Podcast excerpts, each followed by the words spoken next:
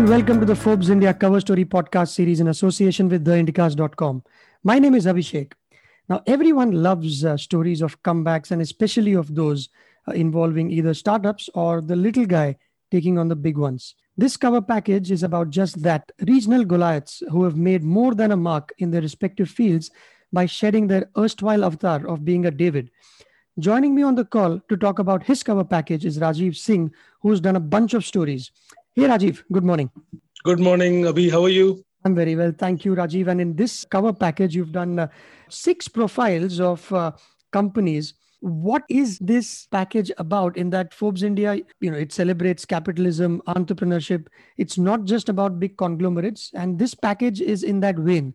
So, what did you set out to achieve? It's a package of seven awesome brands. My colleague Manu Balachandran also contributed to it and it's a story of you know all these regional goliaths. And we call it goliath because they are massive. So that the old narrative of david versus goliath is rip so let me take you through all the six names.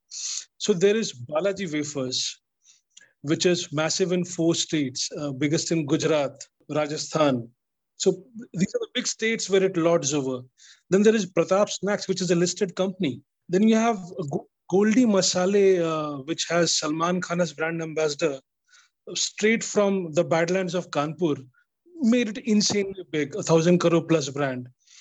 And, and then you have Milk Mantra in East, Canterville in North, and Raj White Soap. You have that from again North. So it's a mix of brands across all uh, across the country, and then all of them have made it big in the respective regions that they operate. And here by region, uh, they done something different to break away from just being a local brand, if not at a national scale, but uh, at a regional scale, where you've got they are number one or number two in four or five states, and they choose to go slow. So, Abhi, a disclaimer first. When we say them regional Goliath, they are not they are regional only in terms of the revenue that they draw. For example, let's look at Pratap Snacks. Pratap Snacks might be available in more than 12, 15 states across the country. Same for Balaji. Balaji is present in 11 states.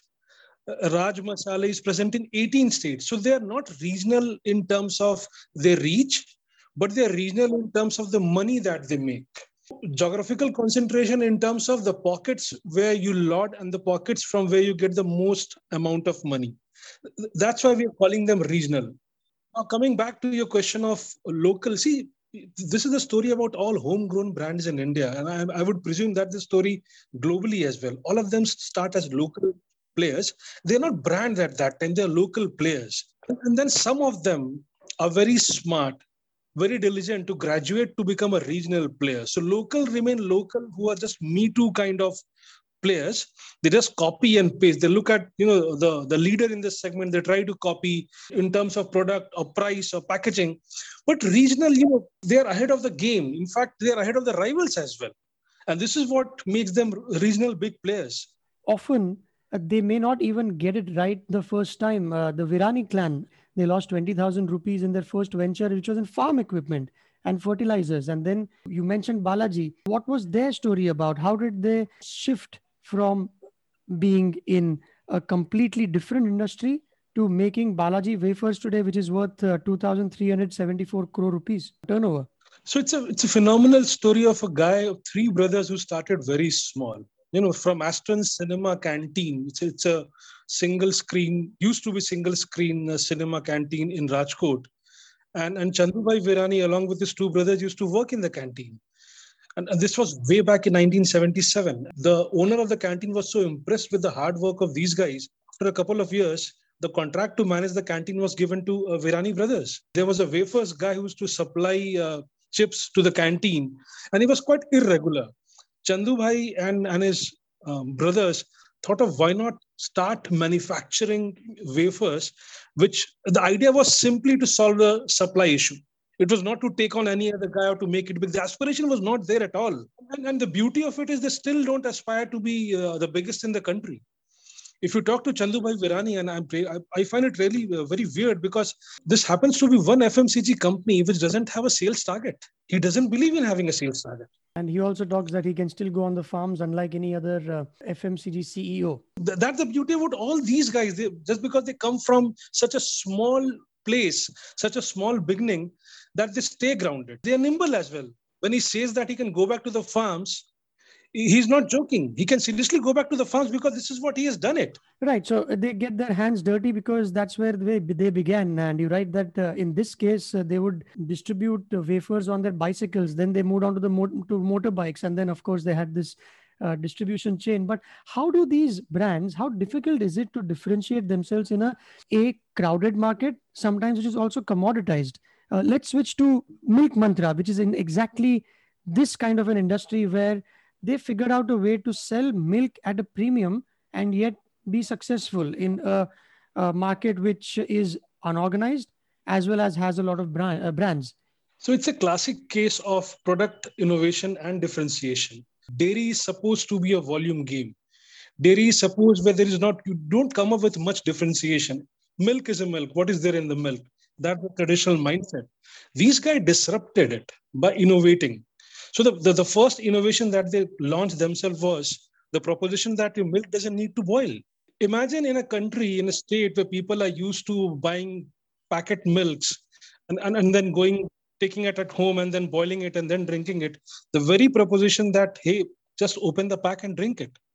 It hit the consumers. That was one big differentiation and, and they charged 20% premium for that. And they were very sure that if you are solving a problem and if you're making life easy for consumers they would be definitely willing to pay more. And this is what has happened. Right. And they don't seem to be behind snagging a, a lot of market share, uh, right? Is, is you can correct me here if I'm wrong because there is a line somewhere that I read that as long as there is one uh, market share in some of these industries which are ruled by unorganized players, these brands should be uh, more than delighted because they still get a pretty big chunk. For example, take any segment, a paint segment, an organized market, or any other market. If you presume that the market size is 7,800 crore, imagine 1% of that how much that would be for all these small guys. But the beauty of all these players, they're not content with one. They started with one. There was a method in the madness. They started with one. They didn't want to go, for example, all of them. They never started with one state. They didn't go to the capital of that state. They didn't go to the top cities of that state. They straight away went to the hinterland, tier three, four, and five. Two big reasons for that. First, over there, once you once you move deeper into the uh, the country, people are still open to experimenting with unknown names and brands. As compared to cities where uh, you know consumers are already so much uh, uh, brand conscious. Second reason was you know no point in fighting big guys in, in a city and, and then losing everything. So it, it's like fanning out from rural areas to city unlike the other way around which usually big players do Right. And yet that can be daunting when you are in an industry where even the big guys uh, will sell uh, products uh, in, in, you know, whether it's uh, right up at the Himalayan uh, peak or right down to Kanyakumari, where soaps, for example, uh, the big ones, whether it's ITC or HUL, they have a distribution network which will cover nooks and corners of our country. And yet you have something like a Raj Super White, a perfume laundry soap which did well. Uh, was it in Punjab? And uh, my question is, how did they, for a company uh, as big as that, uh, they got to over one and a half lakh retailers and 2,000 distributors. Now, again, how does that work? Again, Abhi, uh, it's differentiation. When you have got big players, obviously they have a wider footprint, much, much deeper footprint than you. You have to innovate. And the biggest innovation for these guys was not coming up with any other laundry soap which looks like a blue, brown, or yellow. That's the know, traditional color of uh, laundry soaps across the country. They came up with white. White was not only meant to be uh, some kind of a trick to lure consumers, but white was white meant to do two things. First, make them stand out in a cluttered market. Second, they differentiated also by making it perfumed. Usually, laundry soaps are not perfumed. Laundry soaps are harsh on your hands. You know, nobody believed in their story look at the way they started marketing. So, you know, both the brothers on, on a bullet, they used to take a, a bucket and, and a few of the rival soaps and some of their own soaps and go to every Kirana store, fill the bucket with water, put both the soaps there. And when after some time, the shopkeeper used to see that the, the, the rival brand, whether it's blue, yellow, or whatever color, used to melt more than the Raj white soap, then they are converted. And that's how they used to convert. And then word of mouth worked. I think that is important, isn't it? These guys don't didn't have the money to go up on the prime time, whether it's uh, online or on the mass media. And word of mouth is still good enough. Yeah, absolutely. Because word of mouth helps you to reach a particular scale to begin with. If, if you look at Goldie, Masa, Goldie Masale, coming back to Kanpur in Uttar Pradesh, they too were not advertising. And if, if at all they were advertising, it was only in very local medium, regional medium. It was more outdoor, nothing, nothing national. Going back to Punjab, last year was the first time in you know, so many years, I would say in a decade, the brothers over there went uh, national on television with Kapil Sharma show. And, and that did the magic because they already had the reach, they already had the scale and now visibility. So once a regional brand gets up, gets to a particular level, what it aspires for is visibility, recognition. Goldie Masala always had this problem that, you know, 800, 700 crore brand, it's not easy to be of that size, but still the respect and recognition that Goldie aspired for, it never got. Outside the state, definitely it's a big player in UP, it's a big, big player in Hindi speaking belt, but but India is not only Hindi speaking belt. You go to Maharashtra, you go to other parts of the country where these guys are finding it very difficult to crack the market. Nobody trusted them, you know. Right. And here too, right? They do little things that might draw in an Indian consumer. For instance, Pratap Snacks, you write that they loaded even five rupee packs with more chips, uh, meaning 30 grams more in a five rupee pack, also made a difference. This comes from the insight that Indian consumers value give value to value. When everybody is selling at a five rupee pack, when there is no different, no great differentiation in terms of taste, because you can't say that PepsiCo hasn't cracked their taste code. It has.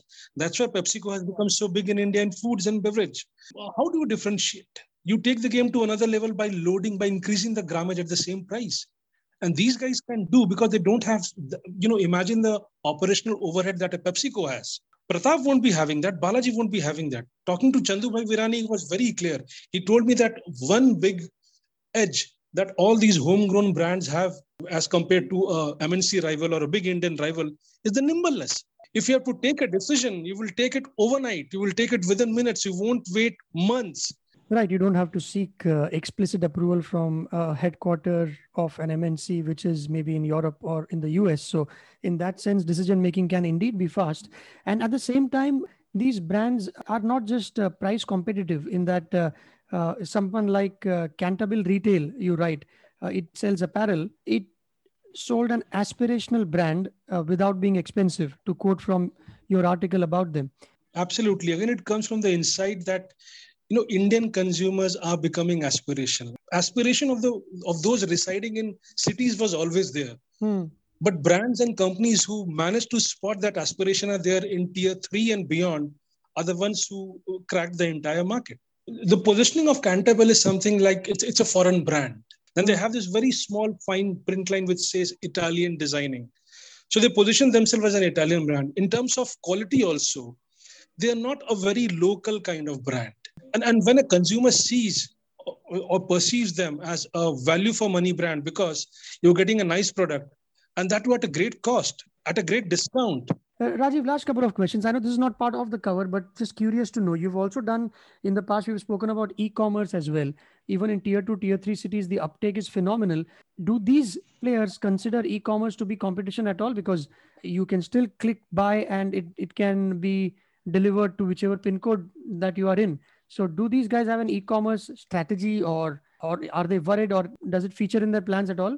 No, pandemic definitely was a pandemic year. Last year was a big learning for all of them. They were not big on e-commerce or online thing. You most of them are offline heavy brand. So they learned the lesson hard way. They're ramping up the online presence. But uh, Abhi, again, with pandemic, without pandemic, by and large, the story won't change in India. It will still remain a largely offline thing the lessons definitely are there. For example, look at Pratap Snacks, which was more, you know, five rupee pack used to be more than 60% of its sales. Five rupee pack, you know, uh, used to get sold during the normal times when offline was there, when people were going out to work. Now, with everything shutting down and people increasing the in house consumption, they realize that they don't have the family packs. that many family packs, I would say, because they never focused on family packs. So they've started pushing family packs. This is a big learning for them. And the pandemic taught them that you have to, you know, not put all eggs in one basket. Five rupee pack has done wonders, but you know, it can tank. And this is what happened. Right. I think small unit sales in India have always been a hit, uh, whether it was a one rupee sachet of uh, shampoo or even a small Parle-G of uh, two to five rupees. But yes, the pandemic has uh, uh, changed the way people perhaps consume, even in uh, the hinterland. And there is another another marketing beauty for all of them. I, I would say most of them. They are not one pony trick. For example, a Goldie Masale would get still maximum revenue from masale, but they are also into noodles. They're also into sauces. And you know, when, when you go to a retailer in a smaller town and you have a bouquet of offering, the retailer is more like most likely to pick you up over a rival that has only one product. You have to also think about what is retailer going to benefit from your product, your value proposition. So they're not only thinking about the consumer, they're also thinking about the retailers. You uh, end up by saying that India is now a breeding ground for regional Goliaths. So do you foresee more of these sprouting in the coming years, or has the pandemic only delayed certain uh, plans? Abhi, one common thing among all these brands is that the aspiration.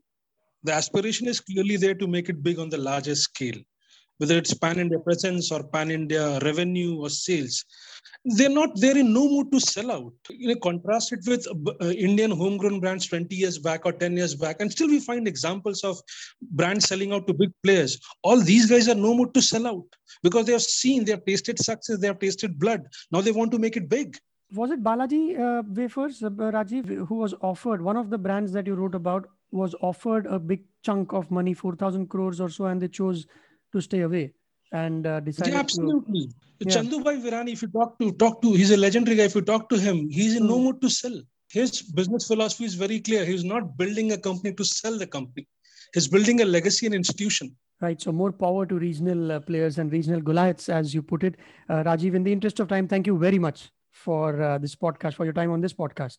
Thanks a lot, Abhi. As usual, great talking to you. Thank you. And all you listeners, you know where to find us on ForbesIndia.com, on iTunes, Stitcher, Spotify, Google Podcasts, Apple Podcasts, and any other podcasting application that you use to consume your content. And uh, to have someone call you for a Forbes India subscription, message Forbes to 51818. And also look for other podcasts from uh, Forbes India. There's one called Teenpreneur, an interview series with young entrepreneurs and we also have from the bookshelf of Forbes India conversations about business, economics, and books.